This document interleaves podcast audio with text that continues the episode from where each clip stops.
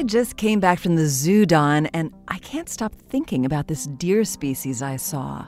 There was something unusual about it, but I didn't look too closely, so I can't figure out what.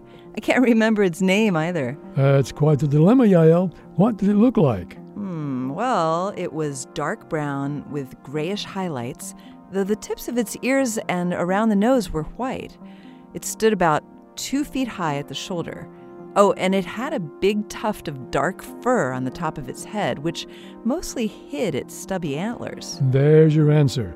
That sounds like the tufted deer.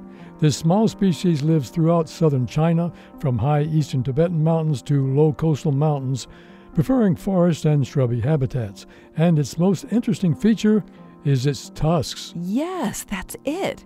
That's what was so strange. A deer with fangs. Sort of. The tufted deer eats a strictly vegetarian diet of leaves, grass, and fruit, so it's not a blood sucking vampire. In fact, it's a pretty shy species, usually only active around dawn and dusk, hanging out alone or in pairs. Mm, then what's the point of the tusks? The males will use their long canines to fiercely defend their territory or fight over mates. The tusk might also act as a warning sign saying, stay back to rivals.